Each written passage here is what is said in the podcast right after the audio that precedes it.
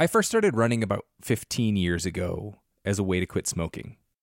Back then, my running clothes were very Rocky Balboa, so sweatpants, sweatshirt.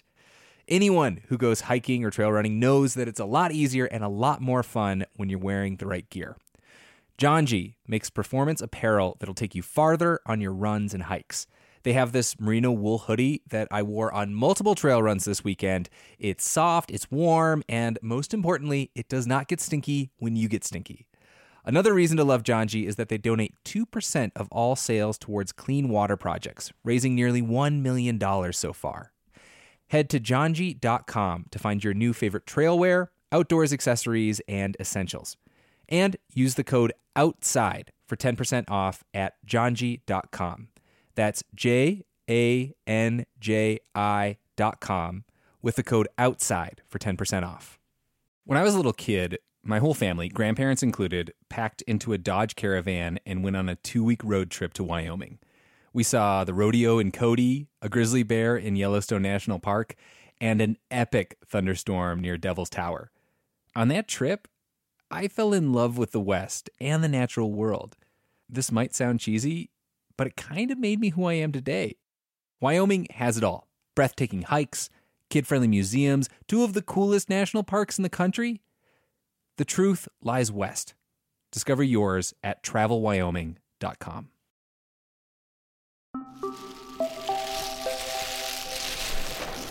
We're going to start off with cracking the acorns first.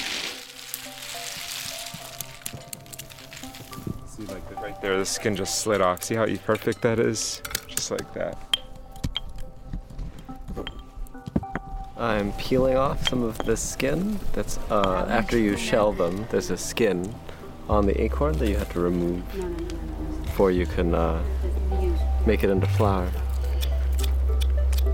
So after we get the, the acorn like this, what we're gonna do is for the ones that are all done, we're gonna start to make them into a flour, which it's still not edible yet because they still have the tannic acids. And then after then we have the flour, then we'll start to leach it to take out all the bitters.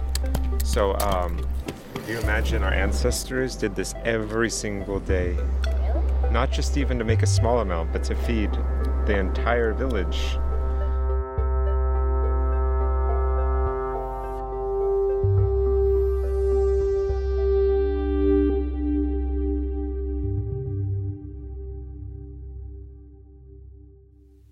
Listening to Outside In, a show about the natural world and how we use it. I'm Sam Evans Brown. And you're hearing Vincent Medina and Luis Trevino grinding black oak acorns in their backyard in San Lorenzo, California, and teaching kids from their community how to process the nuts. Vincent and Luis are partners in many senses of the word partners in food, in business, and in life. They're both Ohlone people, and acorns are at the heart of their story.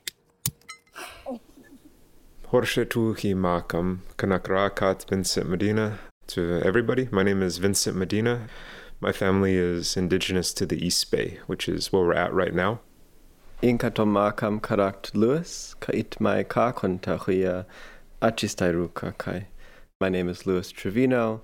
I'm Rumsen Ohlone. My family comes from the Carmel Valley and the Monterey area. They're also partners in their shared purpose of reviving Ohlone languages and increasing the visibility of Ohlone culture. The Ohlone are a group of around 50 tribes, each with their own related language. Ohlone land stretches from the coast of San Francisco through Monterey Bay down to the Salinas Valley. The Bay Area of California, where Vincent and Luis live, is a place Ohlone people have called home for thousands of years, a place they continue to call home. Audio for this documentary was gathered before the pandemic, and it was produced by Michelle Macklem, Zoe Tennant, and Vincent and Luis. We'll start in Vincent and Luis's hometown in San Lorenzo, near Oakland, California. Well, where we're at right now, we're we're in the marshlands. So traditionally, this whole area is a great willow thicket, where our people would go and get basketry materials, be able to um, get tule, be able to gather pickleweed, gather salt, um, shellfish, uh, go fishing. This area, it's it's long been lived in. You know, that's why it's so irking when people say that this is a new world because this place is very old. You know, and it's been lived in for, you know, forever. World around us has changed, no question about it. And we're not far from downtown Oakland, where, you know, there's city, and then across the bay from here is San Francisco, which is just exploding right now with tech and with gentrification. Also, our planes. We're on a plane route because Oakland Airport, it's about five miles away from here. But right here where we're at, you don't have to look far to see nature, even though the city's all around us. We hear crows and geese and mallards, and then we hear planes right after them as well. It's a reminder of just how complex it is.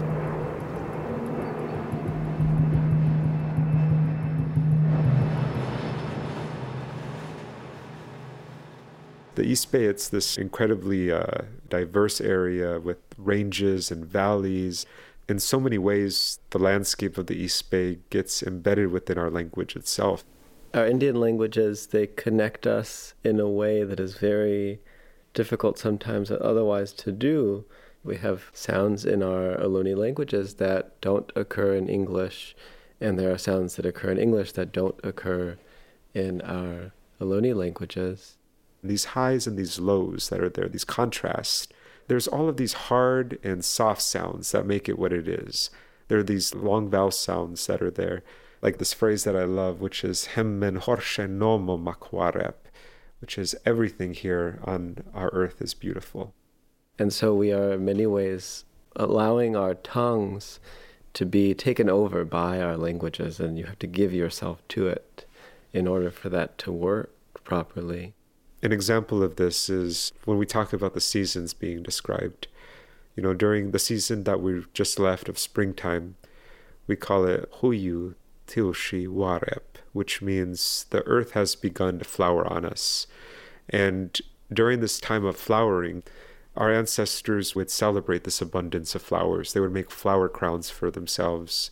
Instead of talking to each other, they would sing to each other just because it's such a beautiful time of abundance, you know. But it also means that it's happening to us. Like we're part of that blossoming as well.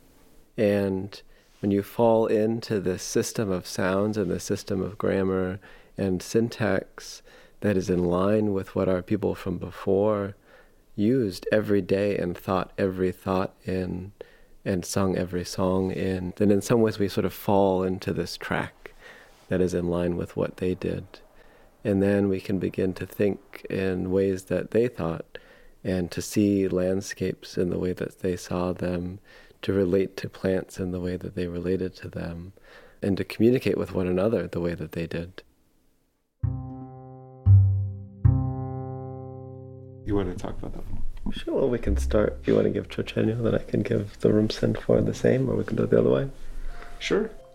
In Rumsen, we call acorn yuk. We call it yukish.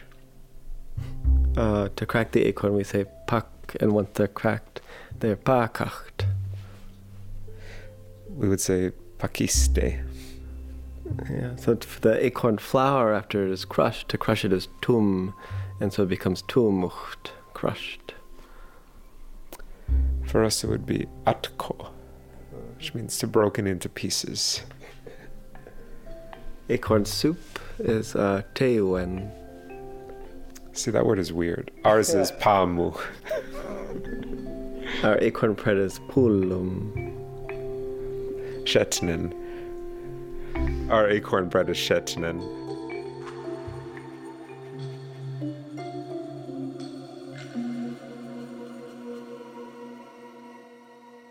As a child, I was given a small black notebook. And at that time, our family didn't have a lot of knowledge except for who we are. Um, a lot of language had gone. But I was given this little black notebook and in it were these word lists from Ohlone and Chumash languages. My grandmother, Mary Lou, she told me to pay special attention to the Monterey column because that's our language, that's us. And I remember just reading it over and over again and getting the sense that there was this language that is ours And even though it was very new to me, it wasn't at all foreign or unfamiliar, that it was our family language. And yet it was a very short list of words. And for a long time, I thought that that's all that there was. I still have that notebook. And it seemed so small and yet so like enormous as a child to see that it sparked a lot of curiosity like what else was there growing up I uh, I always knew that I'm a Ohlone, that I'm from this place, that my family has always lived here. That's something that I grew up proud about. And as a teenager, I started to see these word lists, these very simple word lists that were in uh, my language, Chochenyo, and those were really my first real glimpses into our language. Vince and I met at a conference called Breath of Life, which brings California Indian communities without speakers together to go through those archival materials.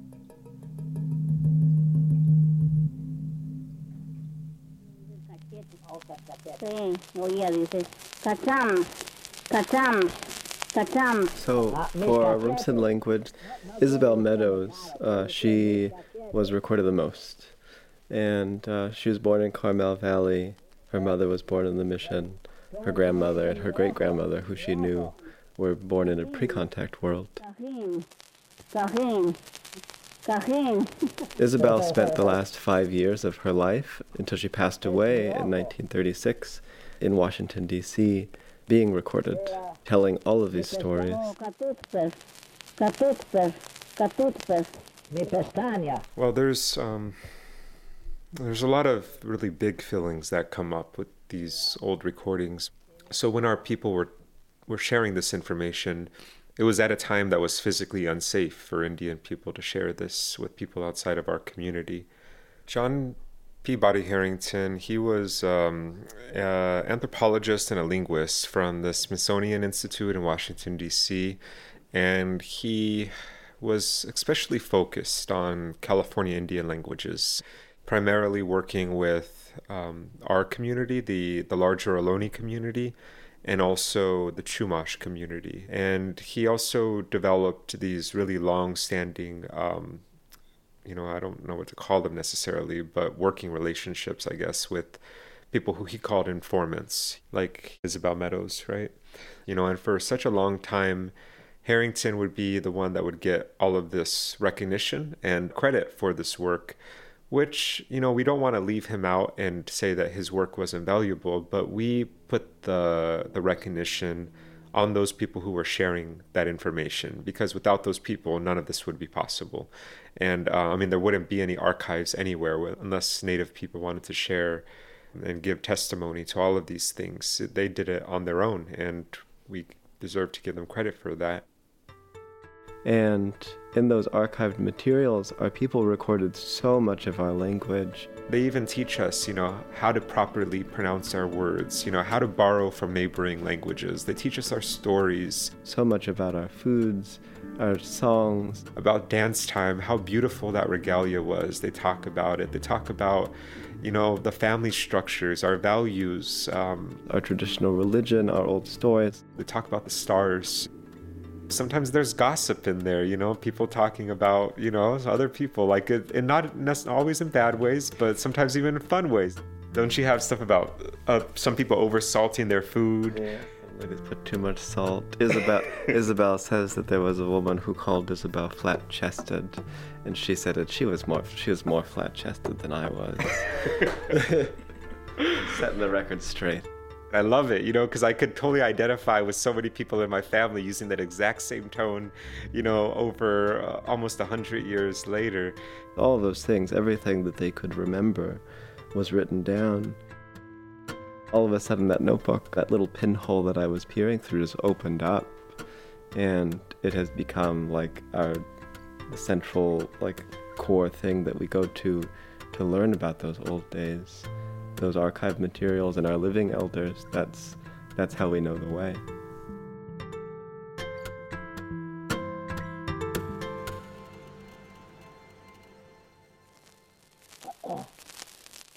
Isabel spent every single day for those five years being recorded. She lived across the street from the Smithsonian. The latest note that I've seen from her, she's in Gallinger Hospital. It's two weeks before she passes away, and she's still going over pronunciations for us. There's some at least 80,000 pages of notes that she's left for us, if not more. And in these, she talks about food. She talks about our acorn bread pulum, and she talks about its place in our creation, and also about the pulum that she ate as a young person. Turum, turum, turum,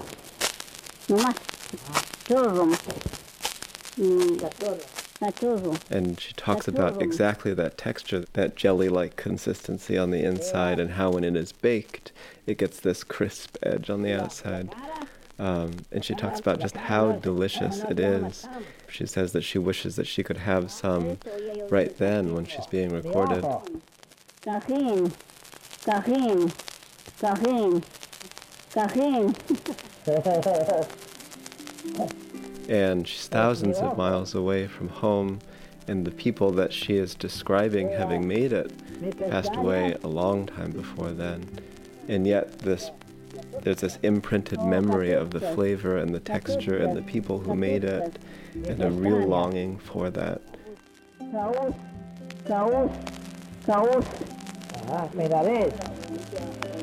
So when we read about that acorn bread, you really want to you want to make it, and you want to feed her, and you want to try it too.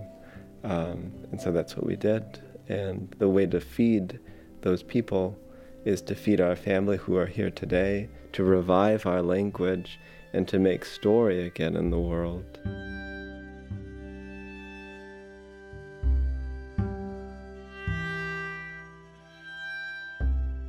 Outside In will be right back after a break.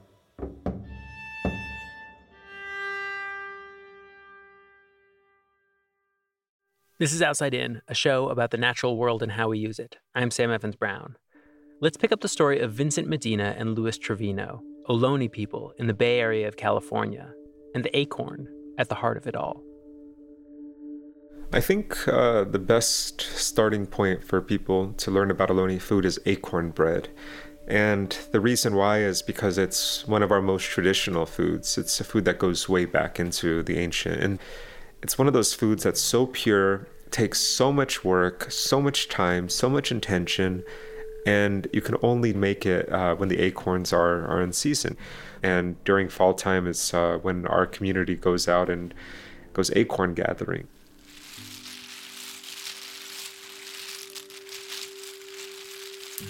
And after the acorns are dried, which take you know several months, then they have to be processed and made into a flour which means the tannic acids have to be taken out. They have to be leached. They have to be peeled. They have to be shelled. You know, they have to be ground in a mortar into a flour. And after this long process, which takes you know a lot of work, then the acorn flour is ready. But then the bread it takes an extra step. It has to be at the right consistency, rolled and then baked. And then after it's made, it has this delicious taste that is crisp on the outside, soft and gelatinous on the inside, sweet, slightly sweet, but also it's just so full of like these flavors that we know all of those generations before us. I'm like mouthwater, right? All those generations before us, you know, that they would eat. And when I eat the acorn bread, there's something that's there when you think about all of those family members before you eating that same exact flavor. There's like a connection that you can have through taste, you know? We are taught that we should have acorn with all of our foods in that uh, creation time, to have acorn bread with each of our foods as a verb just for that, which is mut, which is to have whatever food with your acorn it's similar for some cultures like having rice for part of the diet or for other cultures having wheat. You know acorn is that staple for us. And i think when i eat acorn there's like a lot of memories that just flood throughout my mind throughout my body. I remember the first time i ever had it i i just um i just remember i just didn't know what to say because you know, you, for so long, for so many of us have just read about it, you know, because it's been such an inaccessible food for our people. It takes so much work. And when we get to eat it, it's just, it, it gives us some clarity, you know, into how delicious that old world tasted. I know that when we made black oak acorn bread for my grandmother, it was her first time having that acorn bread. And I remember we were there eating with her, and she treated it like a very fine, delicate thing when she ate it. And it was exactly that. It was exactly the meaning that we give acorn because it sustained our people and because today it is a treasure to us. It feeds us in a way that's more than just physical. In the old days, all around, I mean, we just have to look to the name of the city, Oakland, to, you know, to see that it's called Oakland because of all of the oak groves that have been, and those have been nurtured by our people for generations. Um, we taste from those same trees that we know our, our ancestors did. We taste the, the acorns from those same trees. The truth is, though, that with the city around us today, those oak groves are becoming increasingly threatened. We can go up into the hills and gather some acorn, but it's harder and harder for us.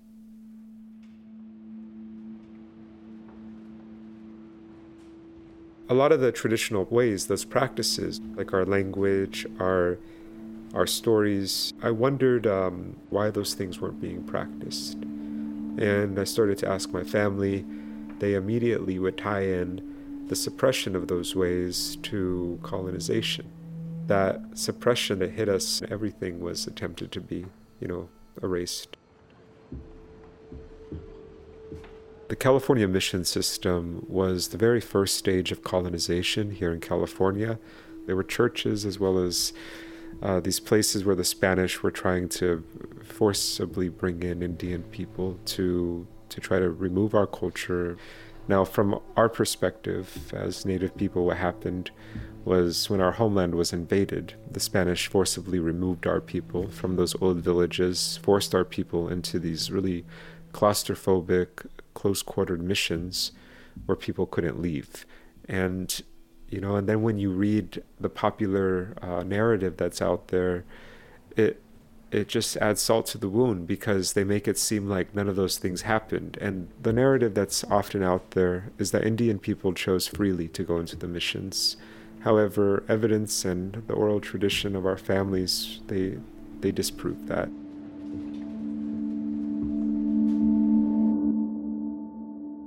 I used to work at Mission Dolores, uh, which was one of the missions that that mine and Luis's ancestors were both forced to be in. And I worked there for seven years trying to change that story, to change that narrative. I worked as a curator there, a museum director. And it just got so hard because I was always reminded by that sadness. You know, if I went upstairs, I saw those old diaries that the Spanish kept of the death records and you just see page after page after page of mass graves. You know, you, you see those accounts of the Spanish abusing people. You see the accounts of the violence, of the humiliation that people had to endure. In these missions, every aspect of Native culture was attempted to be changed. Our language was banned, um, our religion was banned, our traditional political leadership was banned, marriage structures were, were changed. Um, people couldn't pray in that traditional way. If people went to go and gather traditional foods, they would often be severely punished, flogged, uh, kept in stocks, beaten. Growing up, there was so little that was around. Uh, we we would have to go to the missions to feel really any kind of connection to our culture, and you know that's like you know Jewish people going to Auschwitz, you know, to to feel connection in a lot in so many ways because those missions they they attempted to destroy so much. When we talk about those times with my grandma Mary Lou about when these things stopped being done for a time, she says that they were put away for that time. And she says that they would be, they would be put away so that our family, those older people, could protect their children. And our family was afraid, our elders today tell us, that those elders who they heard use language but who did not teach them language did that. They made that choice to deny their children language for a time because they were afraid that if our neighbors and if the people at school uh, had evidence and could prove that our children were Indian people and learning these things, that our family would be wiped off of the face of the earth, is what our elders tell us, because they saw exactly those things happen to other people.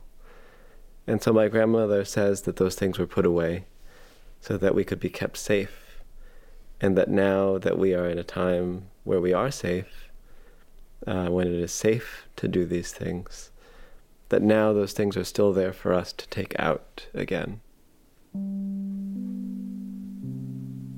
It made me think of a story that Isabel tells of a time when her mother, Loretta, prepared a panol, a, seed soup, entirely from tarweed, which is a seed that we gather. And tarweed is a black, oily seed, and so the soup was black and oily, and it has a strong perfume smell. And there was a, a man uh, who lived nearby, one of our traditional doctors, named Fortunato. He was born before the mission time, and he was forced into the Carmel mission, and he survived it. And she brought this soup to him, and she said to him um, to take this whole bowl, this whole basket of soup, and to have it. And he, it excited him. He was a very serious man in all the stories, but it excited him. And he says, "Yes, I'll eat it, and let's eat it together, and let's eat it, and let us let it make us happy, uh, like it did before." And that's what we do. Is we these foods heal us. They heal our families.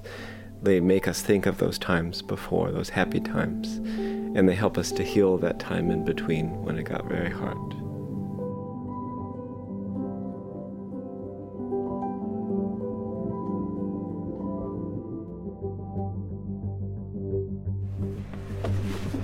Okay, which ones are which guys? Uh, so the ones that are vegan, We are here at Cafe Ohlone at 2430 Bancroft Way in Berkeley. We are getting all set up right now for our lunch tasting. These are violas and nasturtiums as well. California hazelnuts that were roasted, wet roasted with uh, salt from San Francisco Bay. That's a red abalone shell from the central coast of California, San Francisco, Monterey Bay. We run Cafe Ohlone in Berkeley, which is the first Ohlone restaurant in modern times. It's something that we've we've needed for a long time in our community. So you walk through these very narrow passages full to the ceiling of books. It's an old bookstore that makes me feel really good walking through here. We created the space. It's in the back of a bookstore in a patio where we converted the space to reflect our culture, reflect our values, reflect our aesthetics.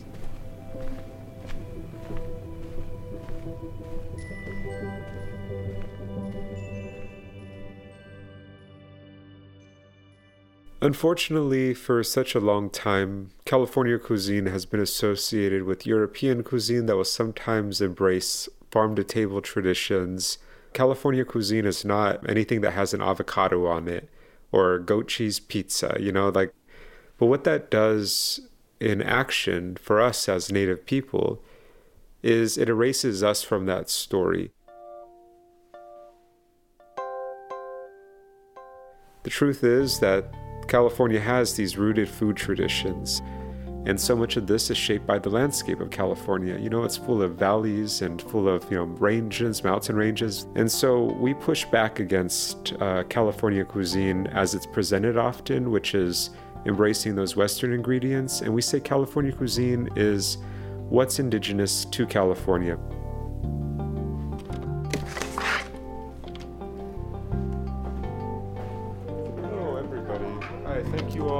your patience. We're just about ready to get started for our Thursday tasting. But before uh, everybody comes back, we'd like to just welcome you to sit wherever you like around our communal redwood table, which comes from a fallen East Bay redwood close to our family's old villages here in the Oakland Hills. We um, also invite you, if you're chilly, to wrap yourself in one of those serapes that are on each seat. They're not just there. The pandemic struck after most of this documentary was recorded. Cafe Ohlone has closed, for now. This final part of the story was recorded by Vincent Medina and Luis Trevino in their home near Oakland, California. Testing one, two, three. Imenutin kapan. Testing, testing, testing. We're here in Huichin, in San Lorenzo, California, the East Bay of the San Francisco Bay Area. It is coming upon winter solstice. In early March, when we saw how serious the pandemic was becoming here in California and across the world globally, we immediately went to our elders and we asked our elders what we should do. They have so much wisdom, and the eldest generation of our family also survived through the end of the last pandemic, which was the Spanish flu. And they told us that we should take this very seriously. And as a result, we closed Cafe Ohlone. And even in those archives that were recorded in the 20s and 30s, our people talk about times of pandemic and epidemic, diseases that came here to California with colonization were devastating to our people who had no specific ways of treating those illnesses. So, over this history, we know that there's ways from our elders to be able to do our best to make sense and survive through it. We also know that during those times, our people looked after one another. And so we've transitioned into this time of, of a lot of community. We've turned inward right now. And it is a, a very difficult time, but it's also a very beautiful time because of that togetherness.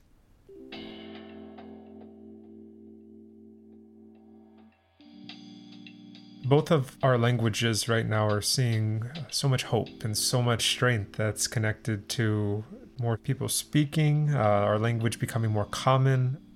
We've shifted our language classes entirely over Zoom, which it turns out works really well. You know, I feel like the pandemic showed us all like different ways of doing things. We've had 32 solid weeks of uninterrupted language work.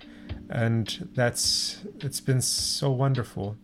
In our classes, we have one of our elders, our Auntie Dottie, who's going to be 90 years old, and she's there, as well as babies who are being named in Chochenyo right now, listening in from the earliest months of their life. A baby came in the morning after he was born. The mother zoomed in from the maternity ward. Very well. Right.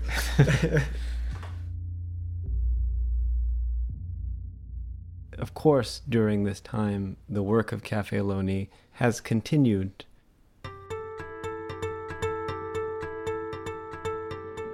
Cafe Ohlone is more than a physical space. Uh, it's an idea, it is a community, it is the restoration of our traditional foods, it is the safety, security, and celebration of our living Ohlone community. So we started to think of how we could be able to keep this public component of Cafe Ohlone, and what we came up with was um, these curated meal boxes.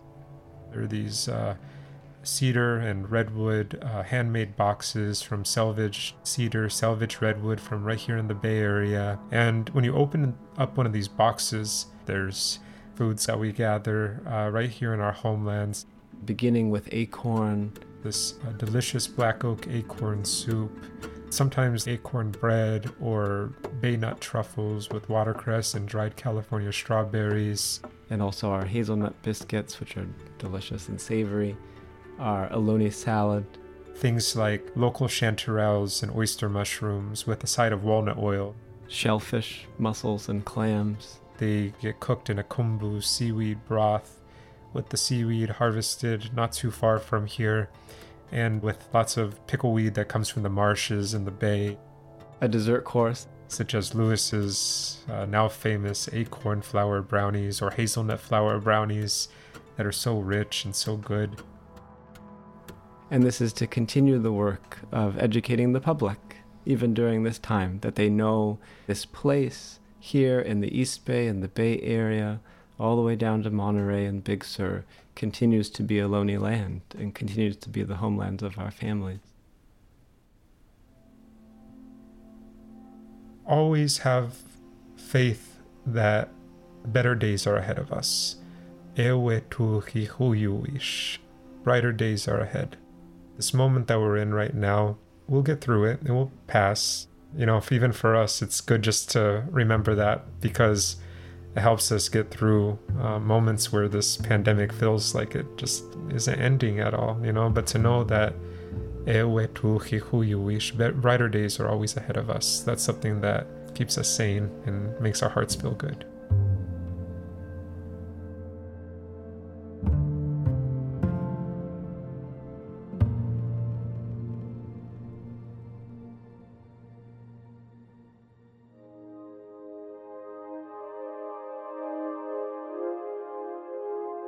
This episode of Outside In was produced by Michelle Macklem, Zoe Tennant, Vincent Medina, and Louis Trevino, with support from Justine Paradise, Taylor Quimby, and me, Sam Evans Brown.